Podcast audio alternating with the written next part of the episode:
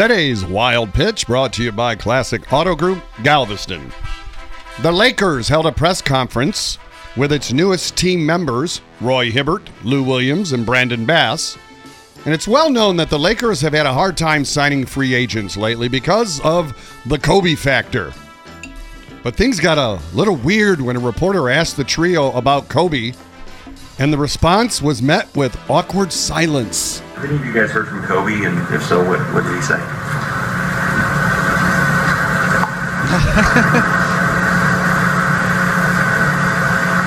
Hello?